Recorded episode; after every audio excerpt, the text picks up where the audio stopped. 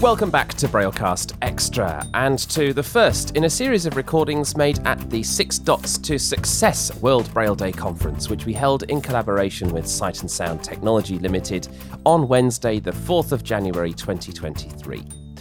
In this episode, you're going to hear an introduction from Glenn Tookey and Dave Williams. You're going to hear a keynote speech from Peter White, and you're going to hear from Red Széll about our Braille for Beginners course. The session is introduced by Stuart Lawler. Good morning, everybody, and welcome to our inaugural Braille conference, Six Dots to Success, which we are running jointly with our friends and colleagues at the Braillist Foundation. My name is Stuart Lawler. I am head of digital content here at Sight and Sound Technology, and it gives me great pleasure to welcome you to today's conference.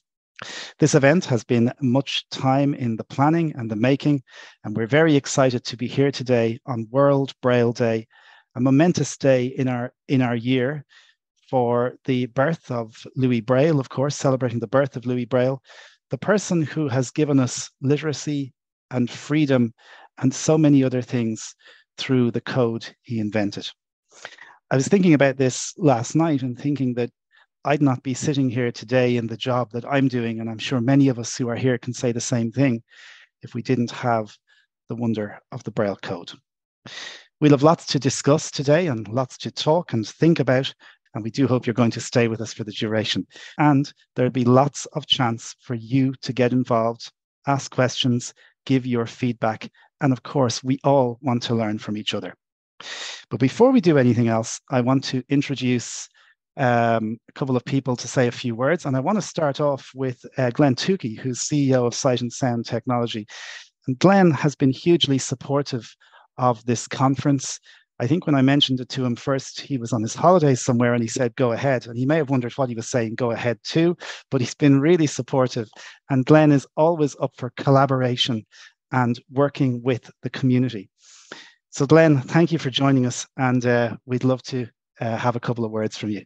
Thank you, Stuart, and uh, it's fantastic. A happy New Year to everybody, and uh, it's great to be up first. I'm, I guess, I'm the sound check, uh, testing, testing, testing. Can you all hear me? It's been fantastic. Uh, and yes, I was on uh, a holiday somewhere, and I never know what Stuart's up to next, but I always know it's going to be fun. So uh, I'm looking forward to this morning, and welcome everybody.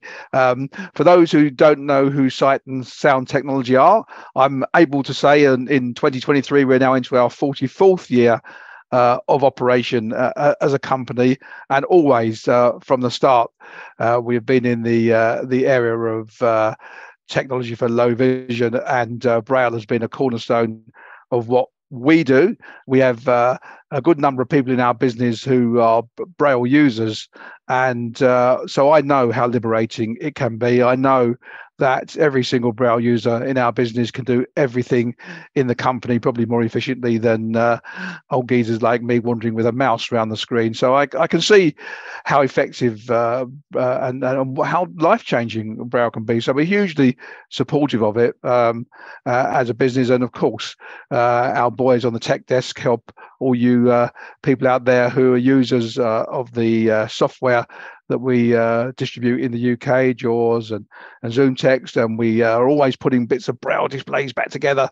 So yes, um, uh, we're we we love Braille, passionate about it, and so very keen to hear what is said here today. And and I'm working with the Braille Foundation as well, and and uh, there's so many people out here on this uh, on this call today, and I know it's because uh, the Braille Foundation and the work they're doing has helped pull this community together. So we're great pleased to be here today. Great to be part of this community and looking forward to the next three and a half hours as well. Uh, thank you very much and welcome.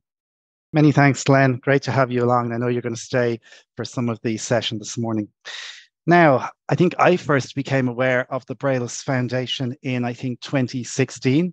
At that time, there were a small group of passionate Braille users in the UK working alongside the wonderful uh, innovators at Bristol Braille Technology. And someone who was always front and center of that, of course, was um, Dave Williams, who is the chair of the Braillist Foundation. Uh, Dave is also the current presenter, host of RNIB's Tech Talk uh, radio show and podcast. If you're a listener, and I am, I hear Dave every week and I thoroughly enjoy his shows. And he's a great guy that I've had the pleasure of knowing for many years through our various uh, different walks of life. So, Dave, you're very welcome, and we'd love to have a couple of words. Do we have Dave? Hello and a very warm welcome. I don't hear any audio from yourselves, so I will uh, continue to speak until someone uh, tells me otherwise. Um, let me start by wishing everyone a very happy World Braille Day. The 4th of January, of course, is recognized around the world as World Braille Day, and it's my great honor and privilege to be here as chair of the Braillists Foundation uh, to welcome you to the first Six Dots to Success Braille conference. Um, I want to start by offering my thanks to everyone involved in putting on this event, uh, the team at Sight and Sound and the Braillist Foundation. Too many people uh, to mention, and it's always a worry when you start listing people that you miss somebody out. But thank you, every single person who has contributed uh, to making this event a reality. Um, I want to start by making some remarks about why we celebrate World Braille Day, share some of the work we do at the Braillist Foundation, and also talk a little bit about how you can become a Braille ally. We celebrate World Braille Day um, because Braille means social inclusion. Um, Braille is not just about the ability of some uh, blind and partially sighted people to be able to read with our fingers instead of our ears or our eyes, but it's also about a parent being able to read the bedtime story with their child.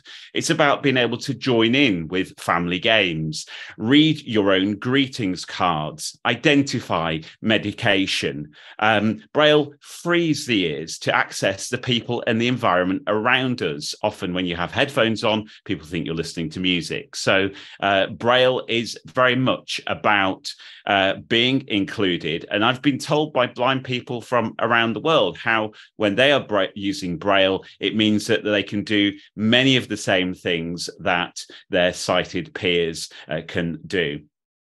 Our mission here at the Braillists Foundation is simply more Braille, and that starts with our beginners. For the last three years, the Braillists Foundation has been teaching Braille online, something that I previously thought was probably impossible. And uh, we've had hundreds of people register for our Braille for Beginners course, which is now available on demand. So if you know somebody who has any interest in starting to learn Braille, they can do that completely free of charge over at braillists.org/beginners.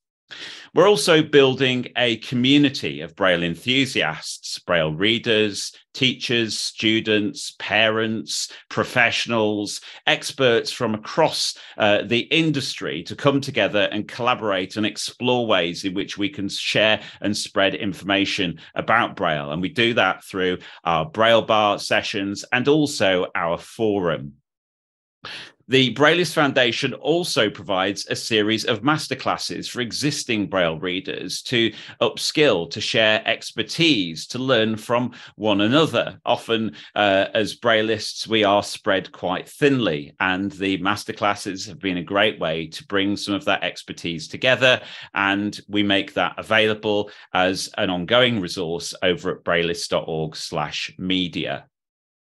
We are, of course, a young organization. We registered at the start of 2020, and we need to work with partners and all stakeholders to spread awareness about Braille. And you can do this by using Braille in public, uh, by drawing attention to Braille wherever you happen to see it, and simply telling people um, about Braille.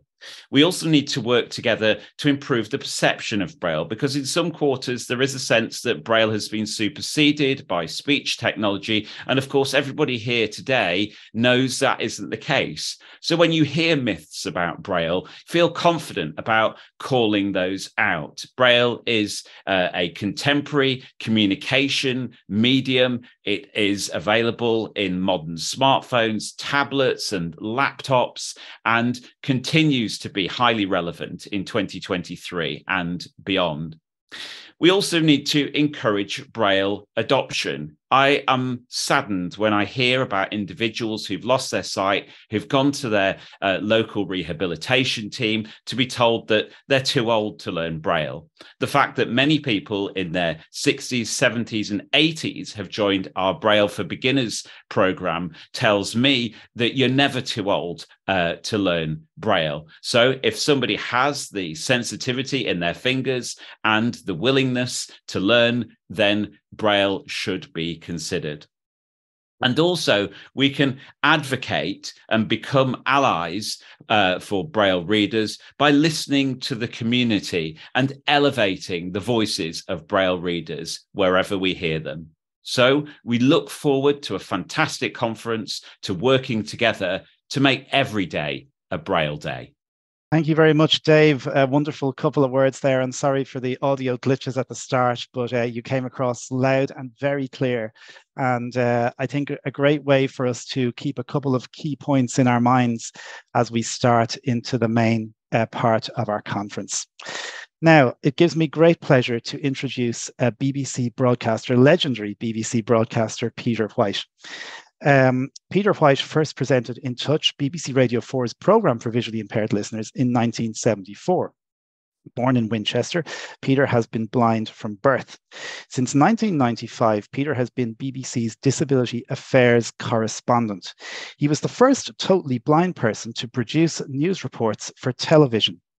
Over the last decade, he has um, written four series of autobiographical talks for Radio 4, as well as the acclaimed series No Triumph, No Tragedy.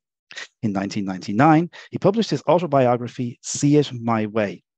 And other Radio 4 programs Peter has presented include Pick of the Week, You and Yours, and a series of 15 minute features called Blind Man on the Rampage. I want to I haven't heard of that. I want to get my hands on it and have a listen. It sounds great. So, Peter White, we are so grateful to you for joining us, and you are very welcome to the Six Dots to Success conference. Thank you very much. Stuart, thank you very much indeed. And hi, everyone. Uh, it's a great honor to do this because, as you will gather from what I say, Braille has been possibly, apart from one or two wonderful individuals and family, the most important element in my life, in a way, absolutely key to more or less everything, everything that I've done. Um, Stuart will know that I was anxious, and I'm always anxious about um, doing things on Zoom or indeed anything involving technology. I'm not the world's greatest technologist. So I was hugely reassured when we went over to the presenter of Tech Talk and we couldn't hear him. I thought, so it isn't me that does that first of all. Uh, I also know the great danger of inviting Dave Williams, uh, someone I think I can describe as a mate, um, uh, to invite him to speak without any way of stopping him. Uh, and I thought, well, if this goes on, I'll have nothing left to say. Um, fortunately, all Dave has, what he's done is um, highlighted some of the things that I want to, to bring out as well. So uh, uh, I think uh, I feel relatively safe on that. Um, don't expect balance in this uh, talk of mine. Uh, the BBC worries a lot now about what it likes to call unconscious bias. Uh, well, what I can promise you here is a great deal of very conscious bias on my part as far as promoting and speaking out for the Braille system. Um, I think you're more likely to get a paean of praise for Braille and what it's contributed to my life. And by the way, i will be very happy to take some questions. So I'll try and leave enough time for you to, to put them because there are a lot of big issues. Dave Williams raised, indeed, some of them uh, about people understanding the significance of Braille and the nonsense that's talked about it maybe being out of date and having and had its day. I'll come back to that. Um, but uh, first of all, beginnings. I've always said that that I've been a very lucky person. People are surprised, uh, sighted people anyway, because they don't expect blind people to say that, but it's absolutely true. And one of the first pieces of luck that I have was that my father was a carpenter and I had an older brother who was also blind. a very underestimated uh, uh, piece of good fortune. Uh, so, where am I going with this? Well, when I was very little, uh, my dad produced a small wooden block with six round holes in it.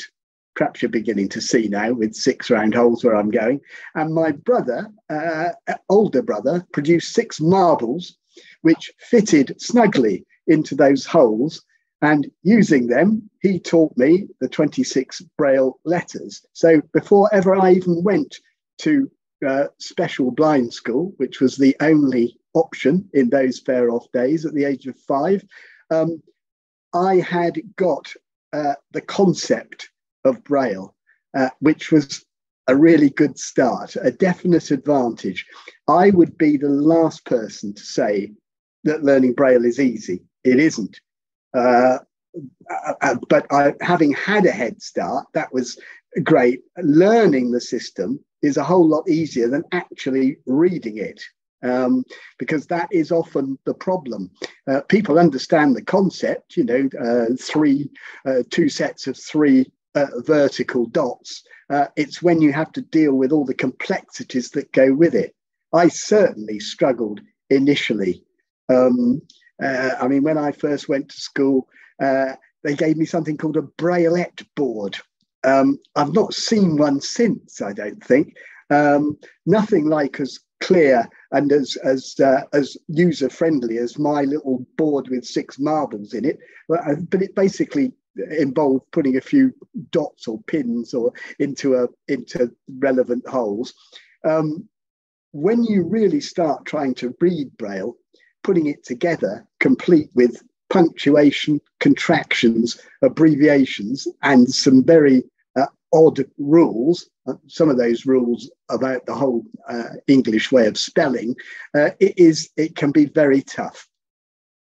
I remember uh, being given a little book called um, something like Tiny Steps for Little Folk. Um, and there were a strange, this was a very early Braille book. There was a strange pair called Nig and Nog who were trying to push something up a hill. Uh, I never knew, and I don't know till this day what indeed it was that uh, that something was, or indeed what kind of creatures Nig and Nog were, um, because I was actually struggling to understand. But what I did know was I wanted desperately to learn this thing called Braille. I'd been obsessed by it in a way since I first came into touch uh, with it. Uh, all one summer holiday, I, I tried to do this, which wasn't very good because there was nobody there who could really advise me. Uh, but back at school, it seems to me, this is childhood memory, um, one Friday I was still um, grappling with Braille, and the following Tuesday it had somehow slipped into place. Uh, it's one of the miracles of my life. I don't know how it happened. I may have exaggerated slightly, but that's how it felt. I can remember the feeling of suddenly thinking, I can read this. I can read this in consecutive sentences. I'm beginning to read a story rather than just try to distinguish between a bunch of meaningless dots. Um, it's as I say, it suddenly made sense. And to be honest, I, I've never looked back, and I don't suppose there's been a day in my life, um, which is now considerably long, where I haven't read Braille. Uh, from Nig and Nog, uh, with one bound, it felt that I, I progressed to real books. Um, I remember getting my first list of books that uh, my uh, f- form teacher at Bristol School, um, which was a terrible place, and it's the Braille is the one thing I can be grateful to it for. So perhaps that um, outweighs everything else. But I got this list of books about things I really cared about mainly animals. Bambi was the first book I ever got from the National Library for the Blind, a wonderful and rather mourned institution, I would say. Uh, then Dr. Dolittle and a, a, a, book which I'd never heard of or, or heard anyone mention since, but I loved it when I got it. It was called Beautiful Joe, and it was about a dog. Um, and I was finding other worlds. I turned out to be, I have to say, a bit of a a bit of a freak when it came to Braille. I, I mean, I was I I do did read it very fast from very early on. Um, and the great frustration, once I did start to learn, was that my teacher wouldn't believe that at two o'clock in the afternoon, I would uh, have finished the book that she'd given me at nine o'clock in the morning. Indeed, she didn't believe that I had finished it and that I wanted another one. And she she said, I won't give you another one until I until you read it properly. So I said, Well, test me on it then. She did, and I managed to win my case. And after that, I didn't have to uh, queue up for books. I just got given them, and then I was shown the library and left up to my own devices. but I was experiencing already that joy all book lovers will know of being able to get lost in a book. No intervening voices, just me and my imagination and the author's imagination, but uh, which weren't always the same thing, and my picturing of the characters the way I wanted them to be. But I also began to realize um, once I'd started to learn where this new delightful skill could take me. Uh, and I realized it very early. I was put in for something called the National Braille Reading Competition, um, which we tried to revive on In Touch um, a few years ago. And, and, we revived it for a bit, long enough to do a program about it, and then it died again. But I'd love to see it revived again. Um, so, this Braille reading competition, I was entered for it at the age of six against children um, who were often two, three, four years older than me. Um, and I won it uh, and got great credit from my headmaster for this because it brought a bit of credit to the school, which didn't tend to get very much in those days. And uh, it did all sorts of things for me. It wasn't only the Braille reading, it meant you performing in front of an audience. Um, uh, and uh, not only that, um, I was it was it was a big event. It was it was a media event. Uh, I was I was being interviewed by people from the BBC. Uh, before I was eight, I'd been on uh, an old program uh, now, but the Radio Newsreel, which was the main news program in the evenings on radio at the time, uh, the Today program, and even television.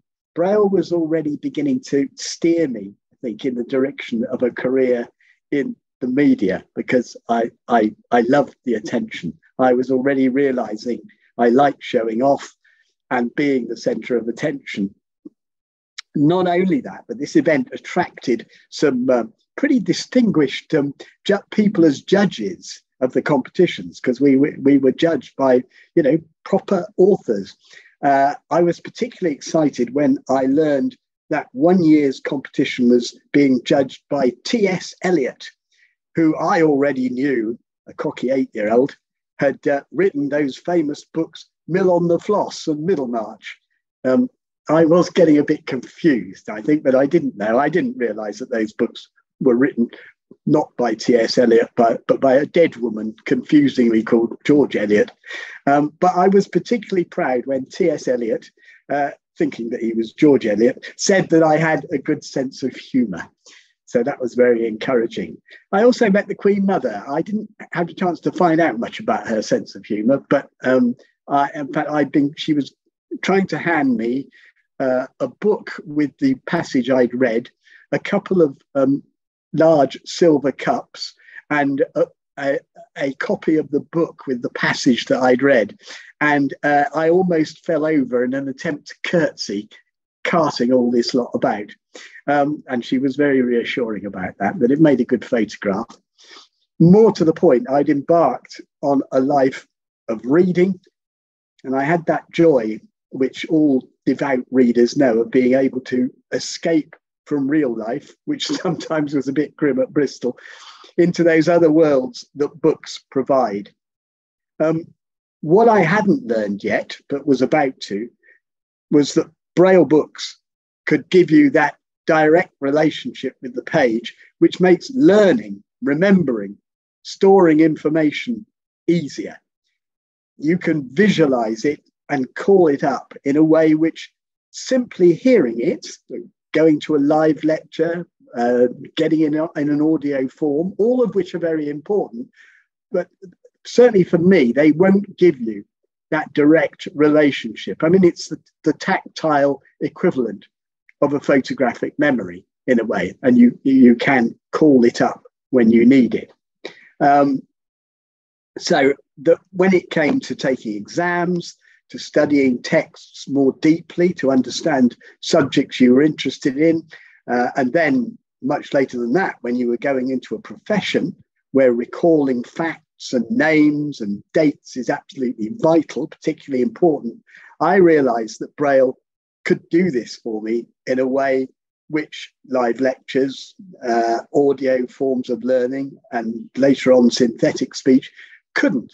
I'm not decrying any of these other methods of information gathering, but I am saying that for me, anyway, it has worked particularly well. I use the alternatives, of course. There are times when that's more appropriate, but you know, Braille is the standard as far as I'm concerned. Um, and I was rather excited the other day talking to a 22 year old uh, recently qualified blind lawyer uh, to discover that she felt the same. So this is not just uh, me being an old fuddy duddy clinging on to outdated methods. Um, it took me a long time to work out what I wanted to do with my life. Um, not unusually, I, uh, you know, one struggles trying to figure out what, what you want to do. And if you're blind, the options are limited. Um, and I didn't want to do any of the ones that were being suggested to me. So it did take a long time. And again, luck intervened. When I say that I've been lucky, you know, I think I, I can give plenty of instances of that. Um, they say good timing is often the key to success. Well, certainly for me, with the, the media, this proved to be the case. I mean, we're in the late 60s, early 70s uh, local radio was just coming on stream because if I'd been trying to get in even a few years earlier, um, the BBC was a monopoly. It was a rather stuffy organization. It can still be a rather stuffy organization. Um, and um, you would have found it very difficult to do what I eventually did, which was while I was at university, realizing I was not doing the right thing and in the wrong place. I heard about the opening of a local radio station in Southampton, which was near where I lived. And uh, in the middle of a term, I just hitchhiked down to Radio Solent, uh, kind of gate crashed them. Uh, the girl on the desk wasn't very encouraging. She said, Have you tried writing to the BBC? I said yes. She said, "Well, you know, what did they say?" Uh, I said, "Well, they they said that uh, they had no vacancies at the moment." The idea of the BBC and the huge organisation it was having no vacancies was a bit ridiculous to start with. It, they had no vacancies, but they would let me know it should any arise. And I said that was a year ago, and I've not heard from them since. So she said, "Well." Um, we haven't got any vacancies either. Uh, so, you know, just don't call us, we'll call you. Um, I was very lucky, uh, again, um, uh, a man to whom I shall also is on my list of people to be grateful for is Ken Warburton, who worked for Solent then, went on to work for other stations, Nottingham and other parts of the BBC. He saw my white stick uh, trailing rather sadly into the lift. Um, and he had been given a lot of local radio stations did start doing programs for blind people. And he'd been given the job of doing this. He knew nothing about the subject. He hadn't even got a blind grandmother, which is, as you know, a grave oversight because people, when they try to help you, always tell you that their granny is blind and therefore they know exactly what to do. Um, he, uh, he saw my stick trailing into the lift and I was just about to hitchhike home when the phone rang and it was Ken, and he said, um, "You know, what were you what, what, were you doing there?" I saw you going in. I said, "I, I want to work for radio," and he said, "Well, I've got this blind program that, that I've got to do," and I said, "I don't want to do a blind program. I want to do ordinary stuff. You know, politics, current affairs, sport." I don't think I thought I could be a sports commentator, but. Um, uh, but anyway, Ken was patient and we talked, and he said, Come down and see me.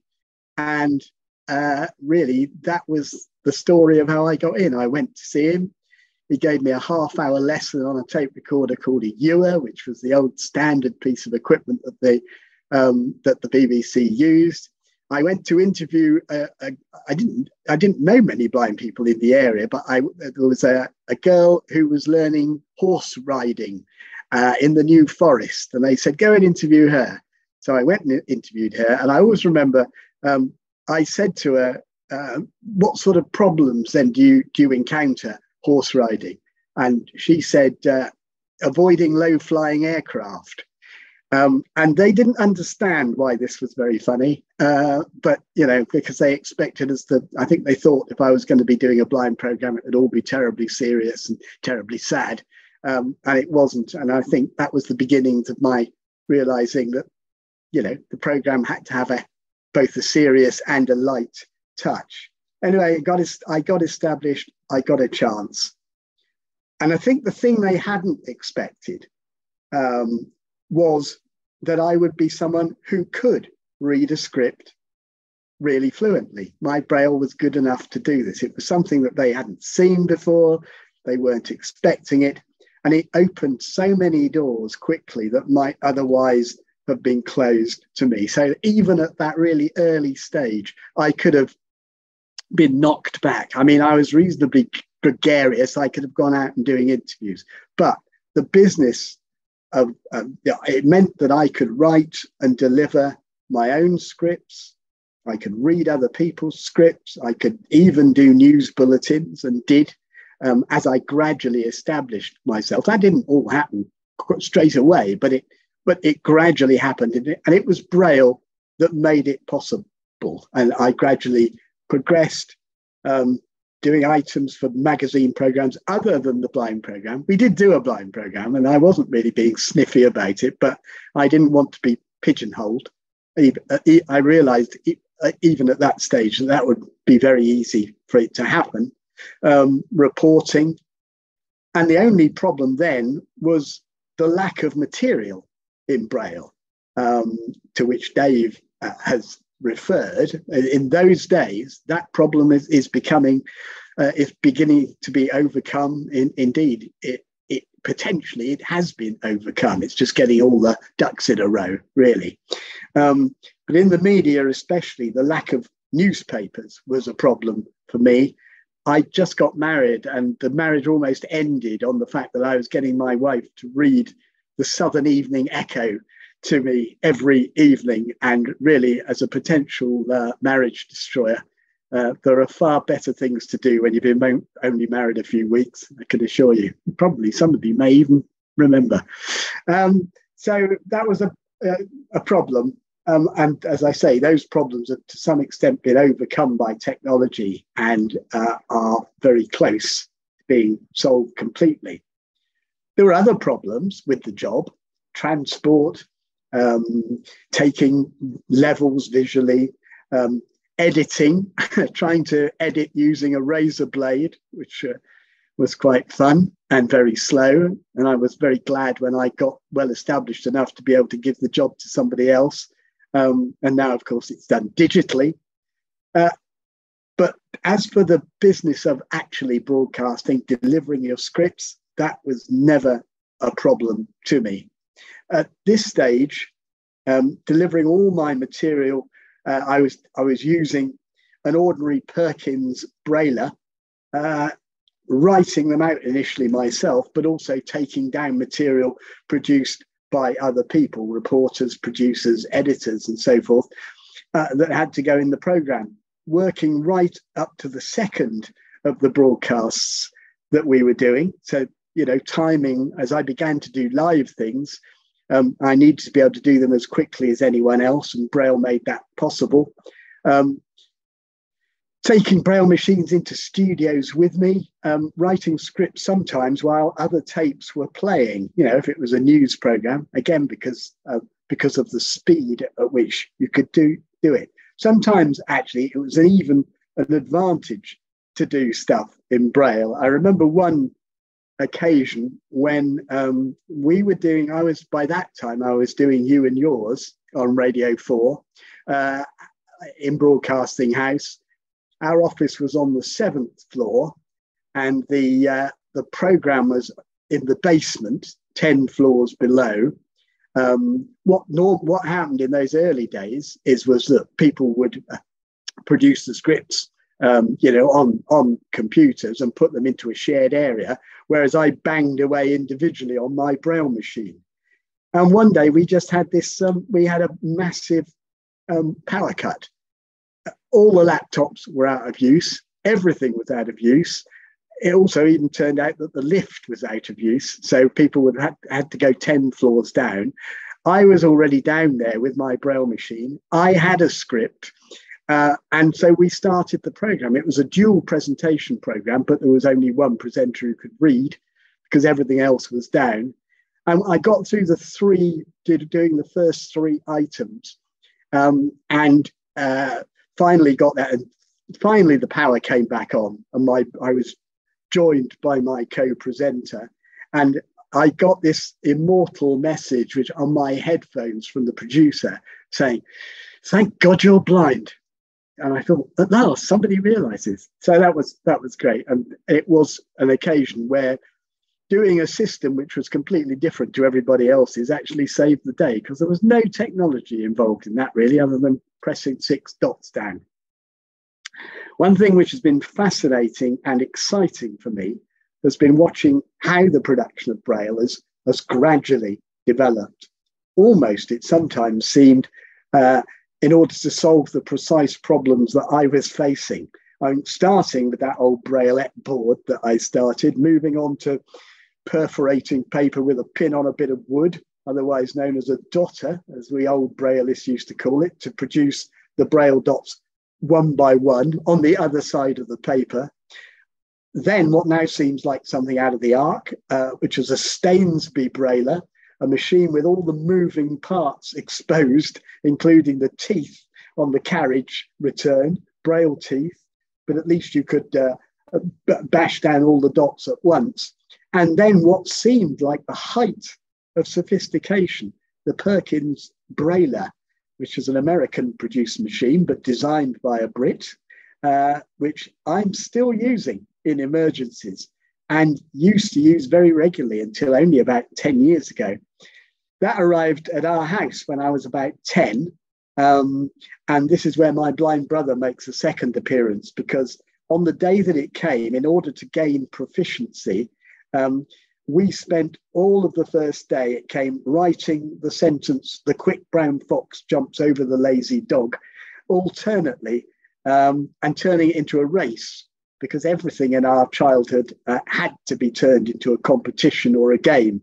So by the end of that day, uh, as I say, it was who could do the fastest. And at the end of that first day, I was probably as proficient as I am now, uh, but maybe one of the best days' work uh, in terms of my future that I ever did. Um, the coming of embossers, of course, um, has moved things on yet again, particularly those which can produce your material um, simultaneously in print and braille, which I now have, thus overcoming the objection that uh, sighted producers and editors felt they had uh, because they felt they had no control over your material. Um, something which at the time I must admit I regarded as a great advantage because people didn't know what I was writing and uh, didn't really know what I was going to say until it came out of my mouth. Um, but uh, it, it, has, has been an enormous boon in bringing things forward. Braille has enabled me to work independent, really, to keep up with producing material, uh, read it in all kinds of places. I've um, I've read a Braille script on the cliffs of Normandy when uh, marking the 50th anniversary of D-Day, uh, the D-Day landings for local radios. Uh, that was still with Radio Solent. Doing pieces to camera for television news have to be rather careful doing those because if you if you've got an old-fashioned braille script, you're standing up to do a piece to camera. If you're going to read it, your hands are kind of down by your tummy some somewhere and sometimes a bit lower. So people intend to might get the wrong idea about what you're actually trying to do. But we did manage to do that. Usually i learnt those pieces to camera but it was something i could do in an emergency. Uh, I balanced a, a Brailler on the Great Wall of China uh, in order to uh, write the introduction um, from a for a program there. Um, in I've been in uh, Stadia for six Paralympics, um, and my Perkins Brailler very nearly got. I left it by mistake in a stadium in Atlanta in 96 and uh, they carted it away and were on the point of blowing it up when I managed to retrieve it. So Braille's enabled me to be extremely flexible in choosing the conditions in which I can work. Um, I've left Braille note takers on buses, um, managed to get them back. I've told you about the Brailler that got blown up. Um, all sorts of things have happened to me, but throughout, Braille has shown itself a wonderfully flexible working tool. Um, just to go back to the embossers for a moment, because another thing they've done has been to embed me more in a working team. Um, and at its best, broadcasting is very much about teamwork. Um, so I've rather outgrown that idea that I ought to be able to do it as a complete, um, uh, a, a, complete kind of independent renegade as I said in the past, when using the Perkins, there's been a tendency for me to be a bit of an oddity, someone working very much on their own, using a rather alien methodology. Indeed, until the words came out of my mouth, as I say, the team didn't always know what was going to happen. Um, but uh, with the embosser now has come a greater sense of inclusion, uh, exactly what Dave Williams was referring to. Uh, the one, as I say, used uh, that I use produces scripts in print as well as in braille, and in any case, um, are printed directly from the shared scripts, which the rest of the team are using and updating all the time. Um, and when a live program is on now, it's team members who are bringing in listeners' emails, which have been uh, uh, embossed, uh, having come in as texts and tweets so that I can include them in, in the program. I think that's made a huge difference. Um, one could sometimes wish they could produce things a little faster, but uh, we're getting there. Um, and of course, that problem of more material, as I said, is largely on the way to being solved as well. The ability to scan your own material or get it scanned for you now, to get newspapers at five o'clock in the morning, uh, to get access to an enormously enhanced number of books and to choose which books you you get rather than the ones that well-meaning charities have decided that you can have.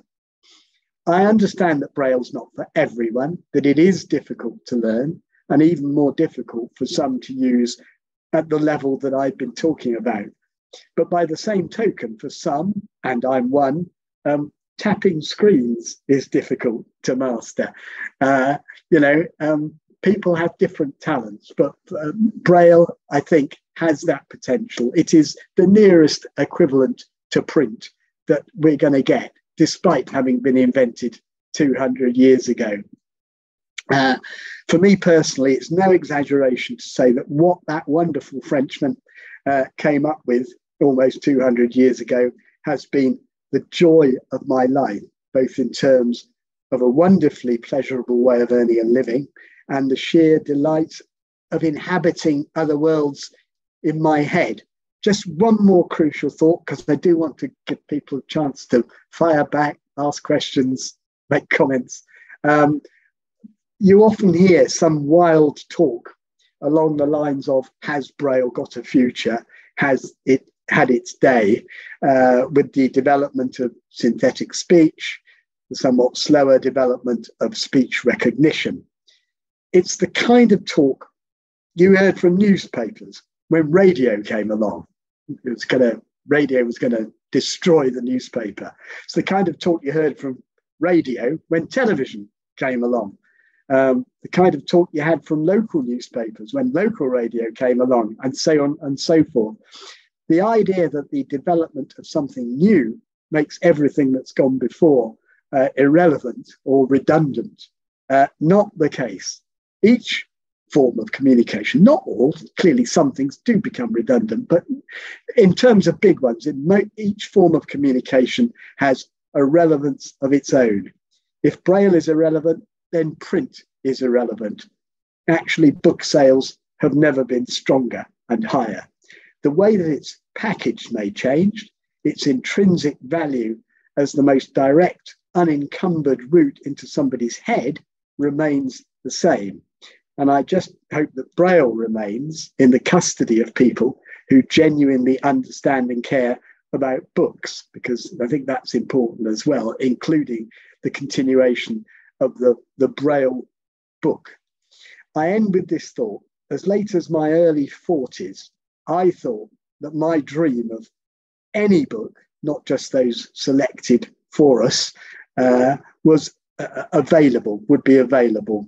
But um, in my early 40s, that was still a daydream. Rumours of systems that would make it possible to read print directly came and went. I assumed I'd be dead before almost unlimited access to books became a reality. The arrival and development of electronic braille, uh, the technology to be able to scan books yourself or get them scanned for you, the sort of small portable machine uh, to read them all on, uh, read all those things on seemed a world away in the early 80s. The machine I'm using at the moment uh, for notes, uh, you couldn't have imagined it then. Um, how fast things can change, and may they continue to change for the better. Uh, Louis Braille and the people who've built on his brilliant yet so simple invention. Thank you very much. Thank you, Peter. What a keynote address. Um, so much to digest. And um, I don't think we'll ever speak to anybody else who has used their Perkins Brailler on the Great Wall of China. So thank you very much for sharing so much with us and for giving us, a, I suppose, um, a glimpse not only into your Braille journey, but into uh, your professional life and, and, and how you've done so many things with the aid of Braille. It's, it's fantastic. We're going to uh, pop over to Fionnuala in a sec, who's keeping an eye on chat just to have a look at, see if there's, I think, one or two comments and questions have come in. But your old mate, Dave Williams, uh, chair of the Braillists Foundation, has his hand raised. So, Dave, we'll bring you in for a, a quick question. Um, if you'd like to ask your question, Dave, I hope you can. I ho- hope you're unmuted. Hi, good morning, Peter. A beautifully biased defense of Braille, if ever I heard one. Thank you very much indeed for that. We really appreciate it. Um, I know there, there will be lots of questions. I wondered if you could offer some encouragement and some advice for those people who sort of start to learn Braille, but then really struggle to develop that fluency that you described. I know you and I have worked together, and I've seen, uh, you know, hard copy handed to you, and you just read it as eloquently and as smoothly as any print reader would. So, can you just offer some some tips and some encouragement for those Braille readers who really struggle with kind of pushing on with Braille? Uh, yeah, thanks, Dave. I, I think the first thing to say is don't expect to, to be able to do that. I, I, I think I am a freak. There are a few other freaks like us. There are, I'm not unique, but being able to read it the way I do is unusual. Um, I've even, I'm told I've even got an odd style of doing it, which does involve um, using both hands simultaneously. So reading one thing with one hand and one with the other. Don't think you have to do that. I mean, initially think of Braille as a tool, something you can use for, for labeling. I mean, small steps for tiny folks well, it wasn't a bad title. Um, it is a gradual thing. Um, I'm delighted that it, it, this can be taught online because one of the problems I would normally have highlighted with a question like this is the problem of getting teachers, getting people to teach it. Um, and I've come across you know, lots of cases of people who are newly blind who want to, to learn it, or indeed people who've been blind quite a long time that have never been offered the opportunity. So I think um, set your own goals and don't set them too high. Um, and but I really think we ought to have uh, we we still need a more um, comprehensive way of offering teaching to people, which clearly the Braille Foundation is doing with this idea of online, and we perhaps should um, we should cover this more on in on in touch. So I think there's no there's no simple answer to this, but it is something which um, persistence and not setting yourself unrealistic goals. I just I just don't get too discouraged. Thanks for that, Peter. And thanks, Dave, for your question. I'm just going to pop over to Fionnuala in case there's anything on chat that we want to bring to Peter's attention. Thanks, Stuart. There's a couple of things there. I suppose there was a couple of comments earlier on. Um, Claudia is saying that she found the braillette um, very good for training dexterity and motor skills. And I suppose it's interesting to see how things are done differently, maybe in different countries. Um, you know, Claudia was saying it's not used here anymore, but she's from Poland. Um, Fiona had a comment and then a question. I suppose the initial comment was about maybe sending younger children braille books rather than audiobooks, maybe as gifts. Um, and then Fiona's question for you, Peter, is do you use refreshable braille like a braille um, sense or something like that? And I know the answer is yes because you had misplaced it before our call here, but maybe you want to talk about that just a little bit. Well, uh, well, indeed, yes. Um, Sight and Sound have just sold me one, so uh, I, I, I, certainly uh, use electronic braille and refreshable braille. I think it's very interesting the point she makes about sending um, blind children braille books. I mean, uh, uh, I can remember right from really early on, uh, you know, people, kids went into their stockings uh, to, to on Christmas morning to get you know um, electric trains and and now computers and Xboxes. Uh, the first thing I looked to see was whether I got any braille books, and my parents always got me braille books because they knew it was the only thing I wanted. so I I think that is a very good idea uh, and encouraging. Uh, uh, the other thing I can also remember, and I wasn't I'm not in favour of this, but it shows how things have changed in a way in that we were discouraged from using audiobooks. I mean, the RNI, and I, and I don't advocate that because I don't advocate anything that discourages people from using any way of getting information. I, I remember seeing a, um, an a talking a RNIB talking book catalog when I was about eight or nine, and it had a lot of books in it that weren't in Braille. And I said, well, why can't we use that? Oh, you don't want to do that. That will discourage you from, and I think it was, my father saying that will encourage, discourage you from using Braille. You'll get lazy. And he may have been right. But I think, you know, in the ideal world, you use any form of communication that will work for you. And it's perfectly reasonable to use two or three. I do enjoy audio books.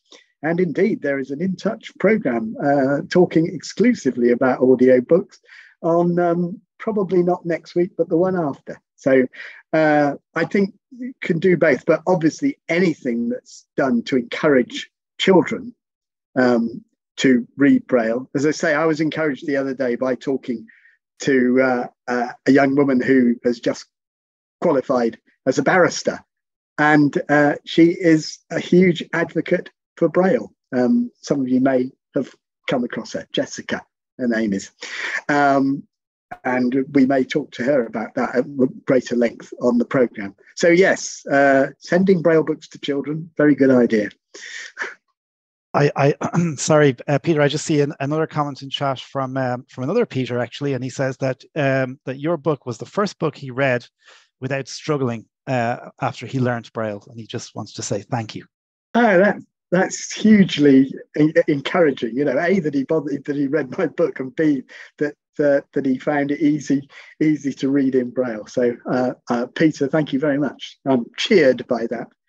Okay, uh, going to take. I'm going to try for one more question with a hand raised, and it's Dorothy Dark. So, Dorothy, we're going to unmute you. And after that, I'm afraid we're going to have to call a halt to the questions for now, but there's lots more chance for you to, to speak of, for people to engage a little bit later on. So, uh, Dorothy, you should be able to talk to us. You're unmuted. Oh, hello, Peter, and everybody. I've been blind all my life, and I think that um, I use Braille, but a lot of people find it when you go to companies, you can't get things in Braille. And this 8 dot Braille and all this new technology Braille with different is not the same. Why do the RNIB not write the books in proper Braille like you've been talking about with six dots instead of all this extra? Because I can I used to get Booth's catalogue, but now I can't read it. because they've put all this extra computing, Braille is computing, not in books. Uh, Dorothy, you have just raised an issue that we could probably spend about two hours on. Um, one of the people you could, I mean, uh, Dave Williams, of course, uh, my mate, is not only uh, the uh, chair of the Braille Foundation, but works for the organization that made that decision. So perhaps you should put that question to him. Uh, I, I, know what you mean. Um, I have, I think I, I'm lucky because of the speed at which I can read Braille. Um, I, I kind of it's a bit like when you've got interference on a radio station and you want and you want to hear it. So but in a way where you can tune it out. Um, and that, that i think is what i tend to do. But i, I must admit um, for someone who'd read in a certain way for i don't know it must have been about 50 years when it came along um, it did it did seem we had a lot of debates about it on in touch. Um, about why it was necessary. We had all the arguments about, um, you know, computer um, uh, sort of collectivity that it that it made it possible to to print things in all sorts of different formats and different language. I had all sorts of reasons why. Um, I never completely felt reconciled to it, but I wasn't involved in the decision. I, I, pro- I, probably wouldn't have made it, but there you go. I'm beginning to feel like a politician there, but I, slightly dodging it, but I genuinely didn't. So, um, I, I regretted it at the time. I've got used to it now. Okay, brilliant. Thank you very much, uh, Dorothy, for the question, and thanks, Peter. Peter, it's been absolutely wonderful. Um, I think you you've given us so much to think about. You've given us a great start to our conference, and I think lots of thoughts that people will be able to have time to chat more about in the breakout rooms. Uh, I know you're you are also have other things on this morning, so we do appreciate you joining us today and uh, celebrating with us on World Braille Day. So thank you very, very much again. It's a great pleasure. I've very much enjoyed it, and uh, I'd be very interested in hearing any other feedback that comes, which I'm sure Stuart will steer my way. We certainly will, and we'll be uh, tuning into you on your um, various programs uh, over the next over the next little while. Thanks again, Peter. Cheers, Stuart. Thank you. T- take care. Thanks a million. Okay, uh, that is uh, the first part. Our keynote uh, part of our conference is just concluding. Before we go on a break, Fionnuala Murphy has been putting on her journalist hat for the last couple of weeks because we wanted to talk to some people who have learnt Braille at different stages of their life and to get an experience of what that journey has been like and how they use Braille. And uh, we're going to play the first of these short videos now. We have another one coming up later on in the morning. Um, so our first video is with Red Széll, and Red was one of the participants on the Braillist Foundation's Learn Braille, um, Braille for Beginners, rather, course uh, last year. And uh, Red will tell his story about his Braille learning journey. So it's a nice uh, video piece that runs to about four minutes. Uh, so Fionnuala, whenever you are ready, we might just we might just play that. My name's Red Széll. I'm 53 years old and I live in London. And I started losing my sight. Well, I was diagnosed as having retinitis pigmentosa when I was 19 years old, and my sight disappeared gradually over the next 30 or so years, so that now I can't even see the fingers in front of my face. Um, I struggled on with reading uh, visually as long as I could, but about 10 years ago, um, I had to admit defeat and made the transition to audiobooks. But it has to be said, I never thought that at my advanced age and with my very gnarly fingers from doing a lot of rock climbing, I'd ever be able to do Braille. I was really embarrassed into learning Braille because I was at a climbing conference this time last year up in Sheffield, and it was just after the lockdowns, so there weren't very many people around. And I got into an empty hotel lift, and whereas normally I could feel the embossed numbers on the lift buttons. This one only had Braille, and I had no idea which floor I was going to. Um, there was nobody there to ask. And I suddenly realized that the thing that was there specifically for people like me, Braille, was something that I couldn't access. And it just made me feel as if I was missing a trick. So I thought I'd better get to grips with it um, and started looking around for an online course. I heard a feature on RNIB Connect Radio about a free course run by Braille for Beginners. Um, and I thought, well, it's free and it's online. So if, as I suspected, I was completely hopeless at it, then I could just drop out of the class without having to sort of stand up in a classroom and shuffle my way to the door. I could just sort of stop the Zoom meeting and leave, and nobody would know any better. The the course was run by Dave and Mel and Ben, but Mel was our primary teacher. Mm. And I think what was really nice is that she's blind herself. She's clearly taught lots of people over the years. So she knows all the questions and foibles and difficulties that we're probably going to experience. And she's just very calm. She she's a brilliant, brilliant teacher. So I finished the course in March and I knew all the alphabet in uncontracted braille and um, I knew all the punctuation. And so I ordered a couple of books from the RNIB, a couple of Braille short stories, and I've just worked my way very slowly through them. It's more of a jog than a sprint, um, but I, yeah, I do. I'm probably doing about an hour's practice a night now and reading three or four pages of each of these short stories and really enjoying it. It's actually, I've realized, the only time I get to read silently. I've got so used to having audiobooks read to me or having my screen reader talking to me or my phone. And and it's quite intrusive. I mean, obviously, it's very helpful having all that um, usable technology, but actually, to be able to sit down in the quiet and read a book again is is a pleasure I really, really missed since giving up reading a decade or so ago. And you can imagine the voices of the characters in your own head rather than having them recreated by a narrator. Um, and yeah, I, I find it very calming at the end of the day. I think it's really helped with my kind of general sense of independence. There's a lot of things that I can just pick up that do have braille writing on them. And, you know, I don't have to call my wife to say, oh, is that a tube of arnica or a tube of antiseptic. Um, and it's a game. I mean, it, it, it's decoding in many ways. And I always like doing crossword puzzles and um, and acrostics and stuff like that. And for me, it's it's just a bit of code breaking, and it makes me feel I suppose it makes me feel that I've got a skill that none of my sighted peers have.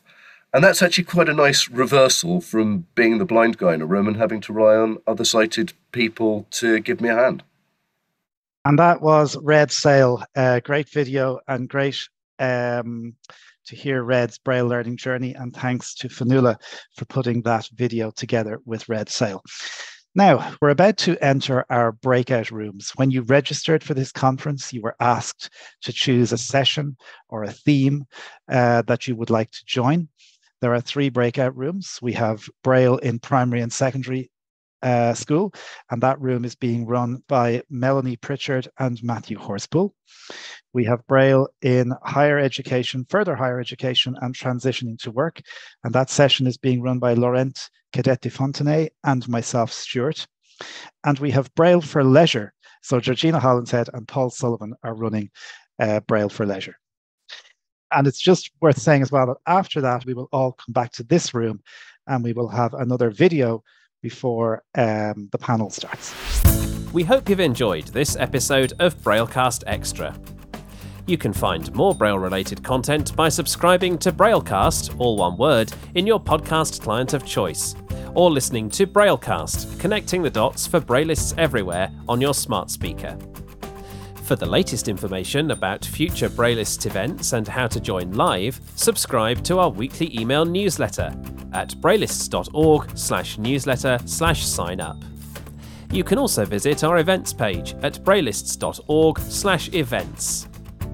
If you have comments on this recording or suggestions of topics or guests for future events, we'd love to hear from you. Please email help at braillists.org.